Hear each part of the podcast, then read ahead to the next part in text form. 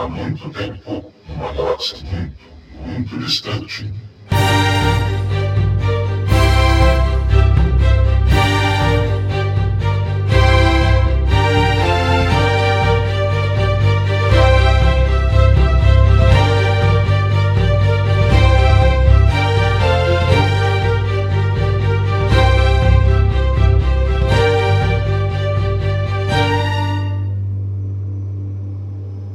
Bom dia, boa tarde, boa noite. Estamos de volta com mais um episódio de Sozinho Actual, o segundo que está indo para o YouTube. Então, se você está seguindo a gente uh, no Apple Podcast, no Spotify, Google Podcast ou qualquer outro aplicativo de podcast, o Sozinho Actual está no canal Jedi Center 3.0, que é o canal do Jedi Center, que é o site a qual eu faço parte, a qual o podcast faz parte. Então, se você quiser, tá em casa, não tá querendo pegar o celular, abre o YouTube, a gente vai estar tá lá para você poder escutar. Esse episódio é exclusivo de The Mandalorian, eu não vou falar de nenhum outro assunto e todos os reviews de The Mandalorian terão episódios exclusivos.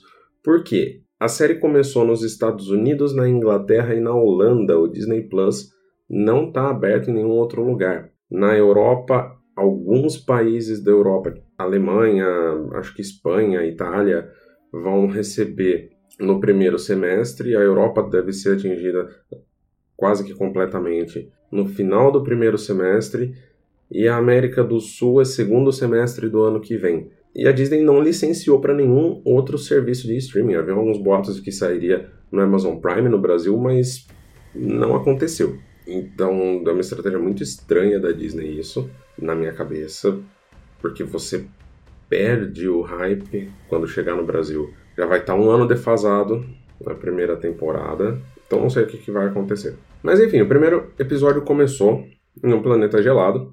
Quem já me escutou algumas vezes sabe que eu reclamo um pouco dessa insistência em planetas gelados ou planetas desérticos. A gente já tá com tanto planeta desértico em Star Wars, tanto planeta nevado, mas eu entendo que, obviamente, o budget de uma produção de TV é menor do que o budget de um filme que é mais fácil, né? Você fazer um planeta com cara de terra, com cara de ambientes da Terra. Então esse planeta não tem nome até agora, não saiu lugar em nenhum nome. E o que a gente vê começa com o Mandaloriano. É, eu vou alternar o português e o inglês aqui, Mandalorian, Mandaloriano. A gente vê o Mandaloriano chegando naquele planeta gelado, chegando numa cidadezinha pequena e entrando numa cantina. Na verdade, se você observar um pouco a cantina, tem dois personagens da gangue dos Cloud Riders da Enfys Nest, de Rogue One. A Rodiana, Rodian, a Chucido que é uma rodiana que aparece bem no centro mesmo da, da imagem, meio amarela, parece com uma faixa vermelha, como se fosse quase que uma máscara natural em volta dos olhos. E o Auromae Iselo, que é um Melby. Eu nunca tinha parado para prestar atenção na existência dessa raça e nem sei se ela existe fora de Rogue One. E que eu fiquei caçando o cara e não achei também. Eu só realmente, na hora que eu fui caçar, ele tá lá no fundinho, coisa bem. Uh, coisa bem escondida. E aí a gente já tem várias cenas do trailer que já acontecem logo nessa primeira cena, que é uma cena uh, muito bem feita, mas bastante previsível. Até pelos próprios trailers que a gente viu, a gente já vê o momento em que o Mandaloriano corta uh, um cara no meio com a porta, então já não é exatamente para criança. Nos Estados Unidos, se não me falha a memória, tá com 14 anos, na verdade, a indicação dessa série. Apesar da gente não ver o sangue que tem, por exemplo, em Game of Thrones, ou em Vikings, ou em outras séries de fantasia mais realistas, vamos falar assim. E aí você tem toda aquela, aquela briga, você vê o Mandaloriano sendo uh, fodão, né? E ele acaba salvando um Mitrol. É uma espécie nova, um personagem não tem nome, e é interpretado, na verdade, a voz dele é feita por um comediante chamado Horatio Sanz, que já fez parte do Saturday Night Live, então teve uma galera nos Estados Unidos que ficou um pouco incomodada com a participação dele, meio tipo, participação muito na tua cara, sabe? Jogada muito na tua cara. Mas para mim, que tenho zero conhecimento de Saturday Night Live, funcionou perfeitamente. E o Mandalorian acaba salvando sem querer essa pessoa, só para falar que essa pessoa era o alvo dele. E aí essa pessoa passa a ser meio que a gente, porque o Mandalorian não é um cara que fala muito. Eu tive uma vibe meio Afro Samurai. Não sei se alguém já assistiu o anime Afro Samurai, mas é um anime com o Samuel L. Jackson, nosso Mace Windu. Cinco episódios só, se não me falha a memória. na primeira temporada, em que o personagem principal, o Afro Samurai, é um samurai caladão, meio, realmente meio uh, western. Eu tive muito essa, essa sensação com o Mandaloriano, e aí você precisa desse Mitrol falando, perguntando coisas, ele dá o nome da nave, ele fala que a nave é pré-império, ele já pergunta se o Mandaloriano tira o capacete, que é uma coisa que é repetida nesse episódio mais uma vez, e a gente ainda não sabe se esse Mandaloriano vai tirar esse capacete dentro dessa temporada. Em algum momento ele vai ter que tirar. E ficou uma vibe meio RPG. Foi um comentário sensacional que eu vi no YouTube. Parecia muito RPG esse começo de episódio. Arrume uma quest, encontre o seu alvo, capture-o, ganhe a recompensa e atualize a sua arma. Muito RPG. E fanservice para todo lado aí, a gente. Eu, adorei a cena do táxi, o táxi com carinha com a flauta. Sensacional. Mas há, há, um detalhe muito interessante que eu não tinha pensado no começo. É, eu precisei, na verdade, das, um pouco do trailer e um pouco da, de uma cena no futuro. Porque quando, quando o Mandaloriano pede um carro, um speeder, sem droid, eu fiquei, por que ele não quer um android? Será que por questão de segurança não ter nenhuma, nenhum log, nenhuma nada gravado num banco de dados? E na verdade não, mas eu vou falar um pouco um pouco mais para frente. Então você troca um speeder super novo por um speeder super velho com, com um motorista humano que tá com e meu, naquele frio, aquele frio. Eu tô morando nos próximos ainda por um tempo no norte da Alemanha. Então aqui tá 4 graus hoje, enquanto eu tô gravando. E eu tô acostumado um pouco com o, com o frio na cara. Mas você tem um, um speeder aberto naquele frio, que aquilo lá deve estar, tá, sei lá, menos 20. Aquilo lá me deixou maluco. Tá louco? Como que pode? Como que aguenta? E aí você tá com o cara com binóculo procurando Ravinax. E aí a gente descobre o que é um Ravinak a hora que o Ravinak come o cara de uma vez só. Come o speeder de uma vez só. O Ravinak é uma morsa espacial. E tem toda aquela cena bastante legal que a gente já vê a arma do Mandaloriano, que é a mesma que o Boba Fett usou na primeira aparição dele no, uh, no Holiday Special, exatamente eletrocutando um animal, um, uma, uma coisa muito, muito, muito legal de se ver. E você tem também um outro momento em que o Holiday Special é citado, quando o nosso Mitrol desconhecido fala que ele quer voltar para casa para o Life Day, o Dia da Vida, que é basicamente o Natal uh, o Natal de Star Wars, o Natal dos Wookiees, no caso lá no Holiday Special. Holiday Special, para quem não sabe, é um filme feito para TV em 1978 que o George Lucas deixou fazer, sabe-se lá Deus por quê, né? ele estava precisando acho que dinheiro pro, pro episódio 5 ou qualquer coisa do tipo. E é uma coisa bizonha. É tão ruim, mas tão ruim, mas tão ruim que fica bom.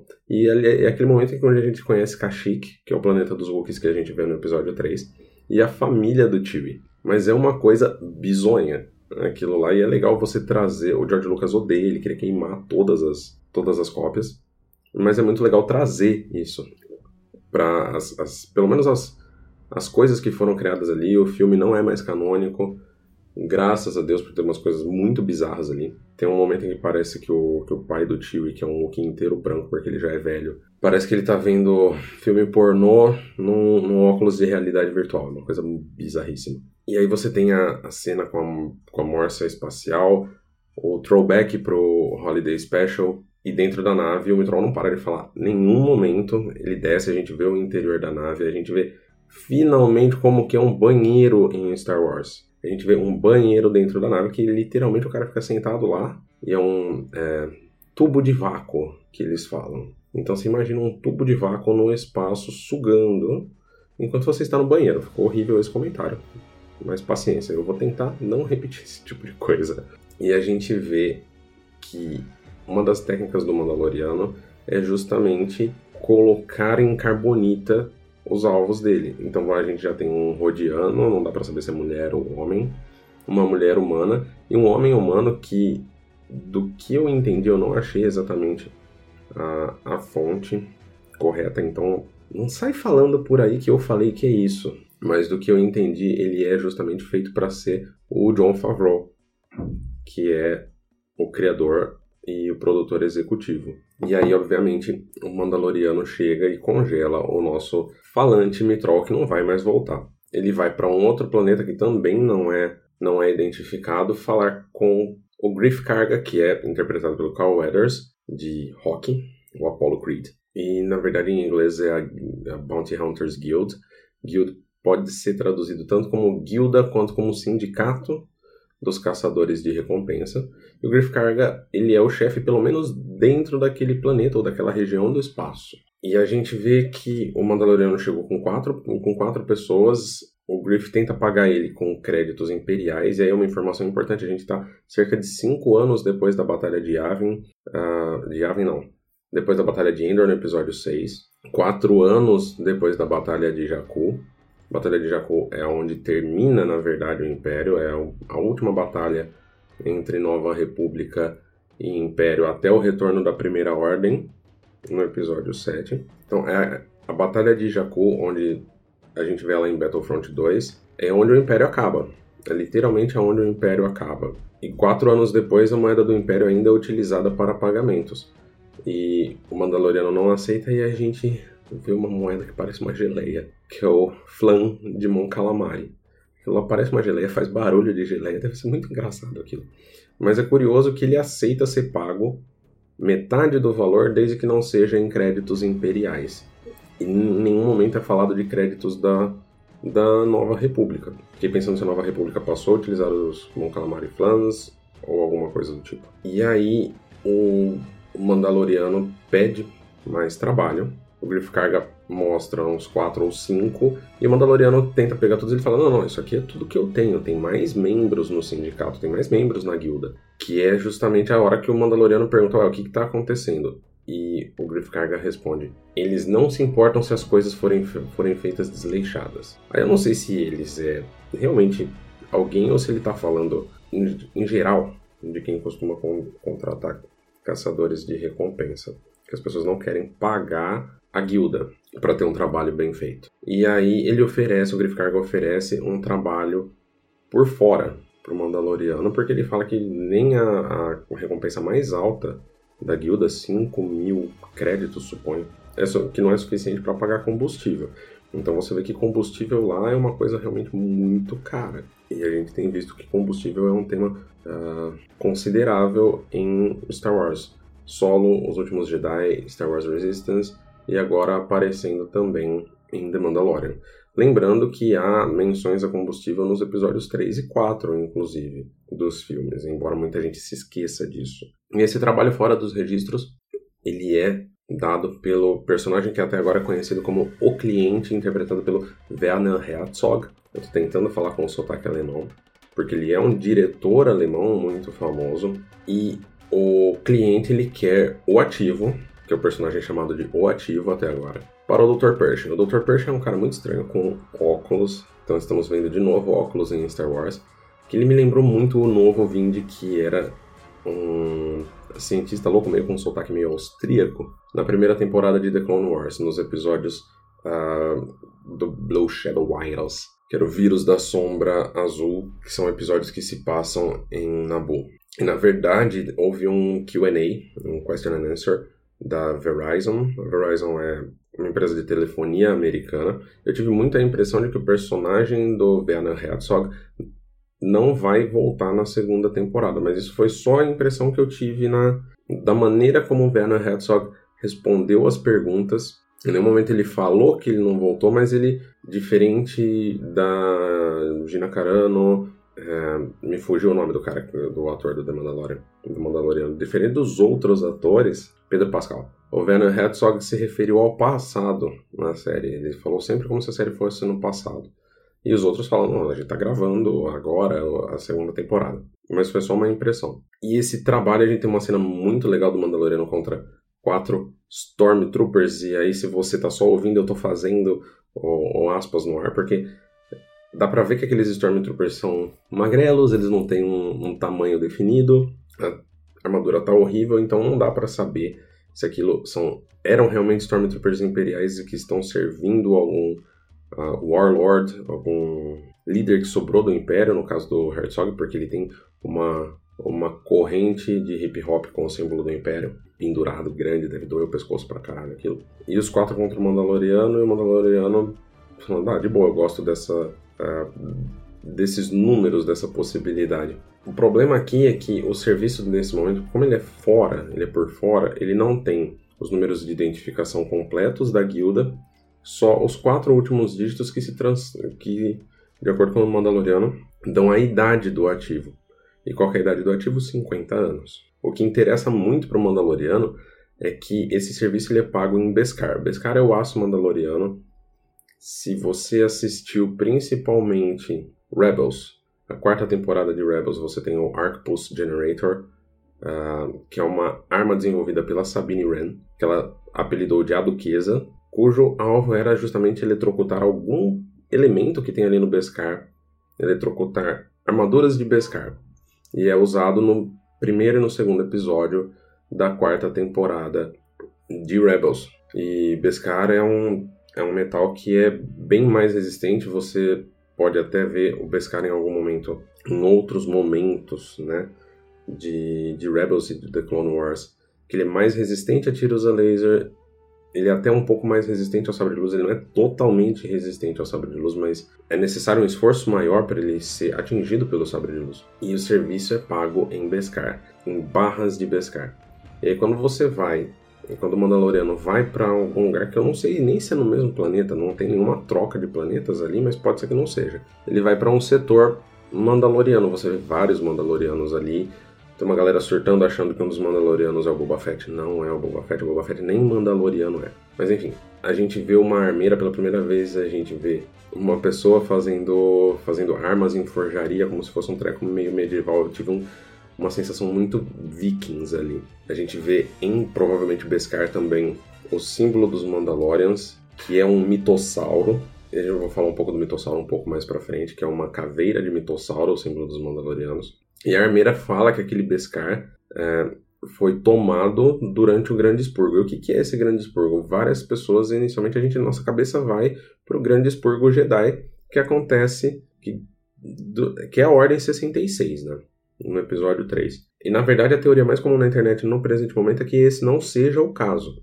O que, que acontece uh, em The Clone Wars e em Rebels? Em The Clone Wars, a gente vai ver agora na sétima temporada o Cerco de Mandalore. Eu ainda vou fazer, nas próximas duas semanas, um vídeo falando sobre a história né, da cultura mandaloriana. E eu vou entrar em mais detalhes sobre isso neles. Porém, a gente vai ver na sétima temporada, eram scripts que estavam feitos e não foram transformados em, em animação. Tem uma história muito boa sobre o planeta Mandalore começando em The Clone Wars e terminando e continuando em, em Rebels e que agora está continuando em Mandalorian, em The Mandalorian, onde no final das Guerras Clônicas você teve uma guerra civil em, em e há o cerco a Mandalore. A gente vai ver o Rex, a Ahsoka, o, o Darth Maul ali, é uma história que ela é o finalzinho dela é contada nos primeiros capítulos do livro Ahsoka e após o cerco de Mandalore, que é essa última batalha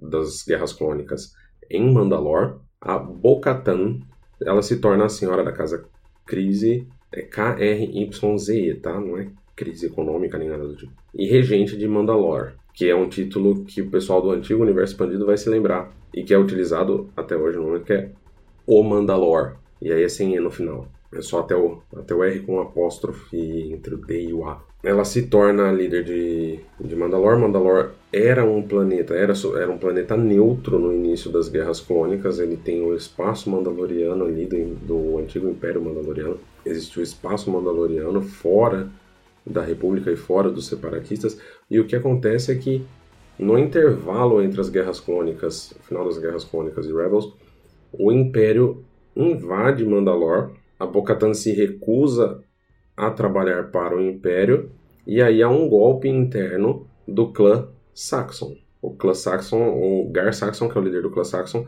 se torna o vice-rei do planeta, respondendo para o imperador, e os seus seguidores se tornam os supercomandos do império, que na verdade é, são basicamente Stormtroopers com capacete de Mandalorian e jetpack. E em Rebels, o que a gente vê em Rebels é justamente a Satine, que é uma das personagens principais de Rebels, pegando o Darksaber, que é um sabre de luz negro e que é a arma, é a Excalibur de Mandalor, tá? E há uma segunda guerra civil mandaloriana em Rebels, na quarta, que termina no início da quarta temporada de Rebels, e termina com a Bo-Katan se tornando a Mandalor de novo, em uma batalha que é entre vários clãs mandalorianos juntamente com a rebelião contra o Império e o clã Saxon. E a última história que a gente vê em Rebels disso é um ano antes do episódio 4, a Bo-Katan se torna a Mandalor de novo. E não tem nada durante a trilogia clássica, uh, ou mesmo em Rogue One, ou nada das histórias que a gente viu até o presente momento, que contenha é, a continuação disso. E aí a gente está chegando cerca de 10 anos depois disso, mais ou menos, e a gente está falando de um grande expurgo. Então, onde foram esses Mandalorianos quando a rebelião estava precisando?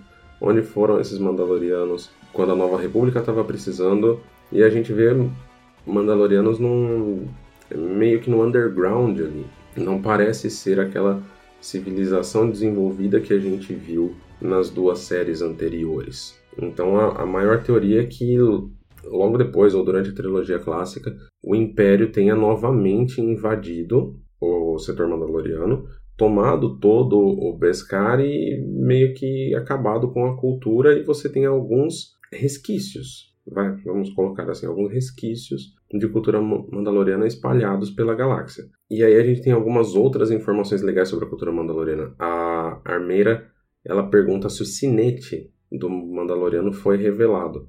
E de repente ela, e aí ela fala que Sun, logo, o que, que é um sinete? Eu não sabia, não conhecia essa palavra. E o Google me falou que o sinete, a, o sinete pode ser sinal, pode ser também traduzido como sinal, pode ser usado como sinal, mas se você for na busca de imagens do Google, você vai ver é, aquele modelo de anel que você vê muitas vezes em, em filmes medievais que o rei usa, que tem o, o logotipo do rei. É, por exemplo, vai fechar uma carta, coloca lá a cera quente e o cara pega o anel, aperta, fica o, o logo da casa. Aquilo lá é um sinete. Então, o sinete do Mandaloriano não foi revelado. Talvez seja uma, uma coisa no sentido de, pô, a qual casa ele vai pertencer, porque aí a gente descobre que ele é um foundling.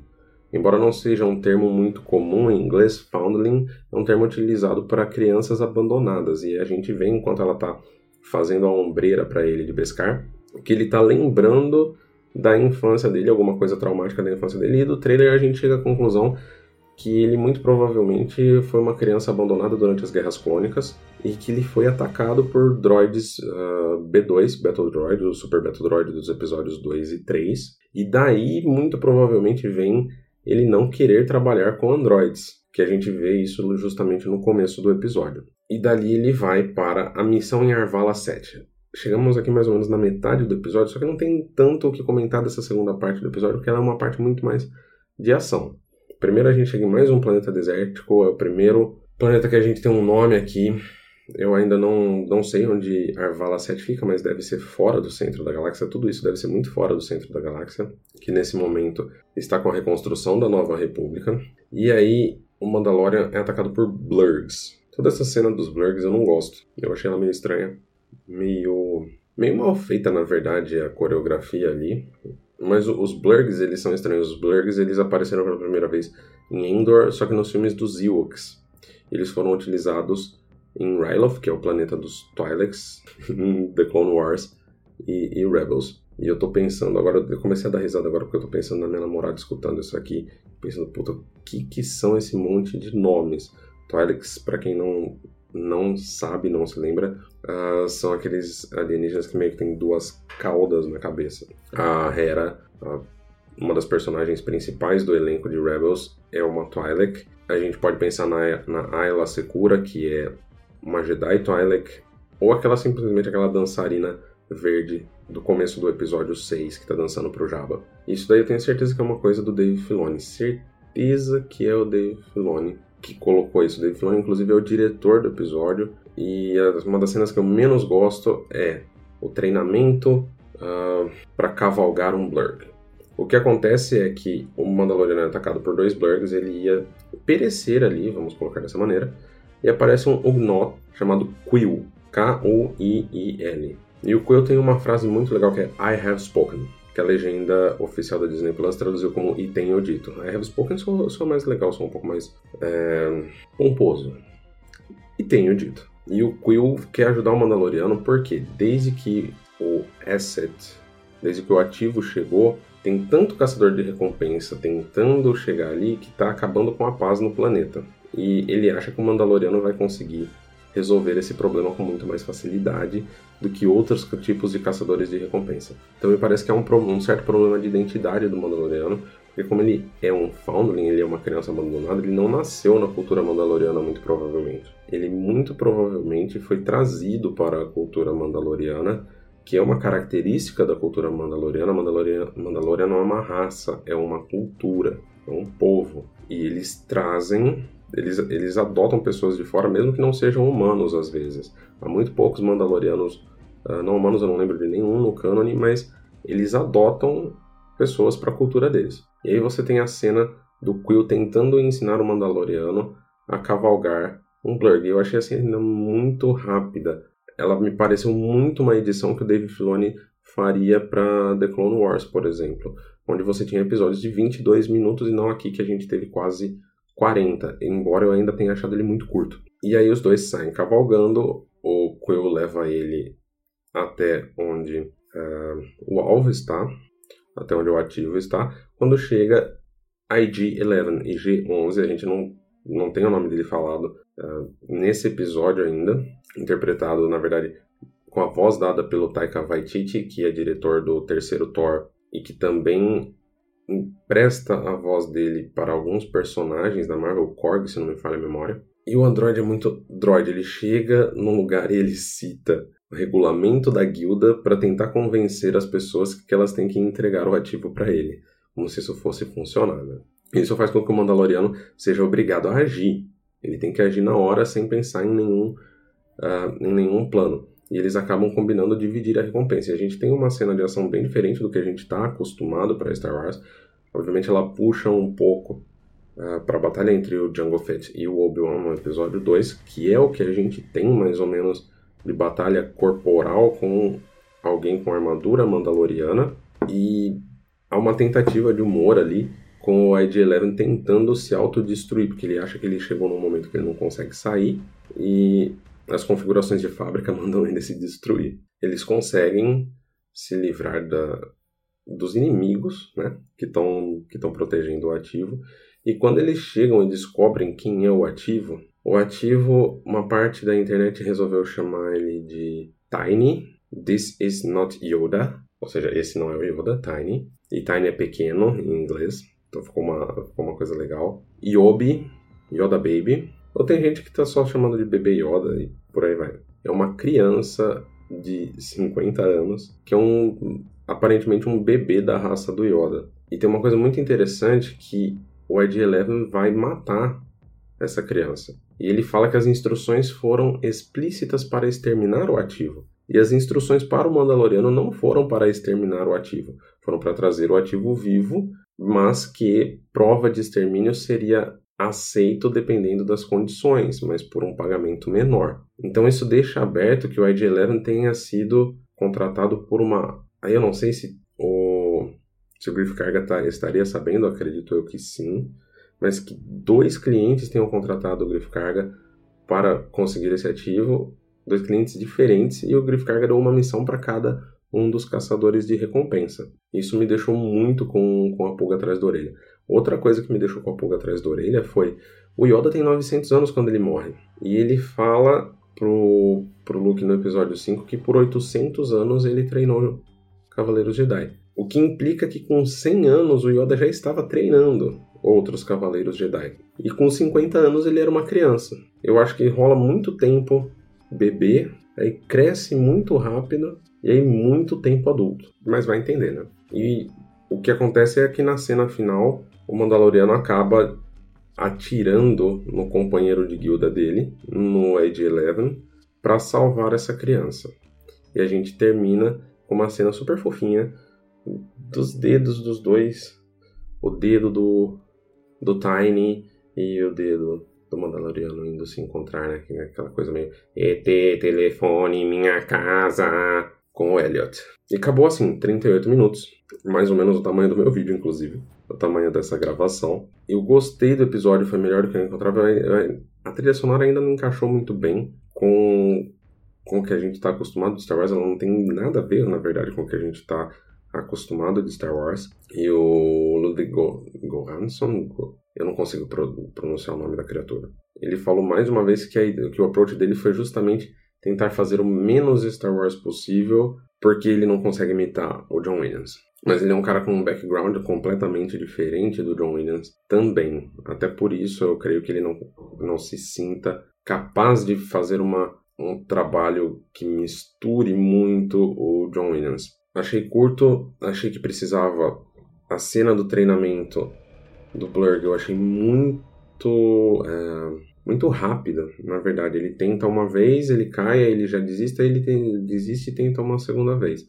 E aí você vê que como esse foi o primeiro episódio dirigido pelo Dave Filoni, que é um cara que tem experiência em sete temporadas de The Clone Wars e quatro temporadas de Rebels, e que nunca tinha feito live action, ele está acostumado a editar e dirigir episódios de 22 minutos. E essa é uma sequência que ela seria uma sequência de treinamento que caberia num desenho de, de 22 minutos, mas para mim faltou um pouco ali a dificuldade dele.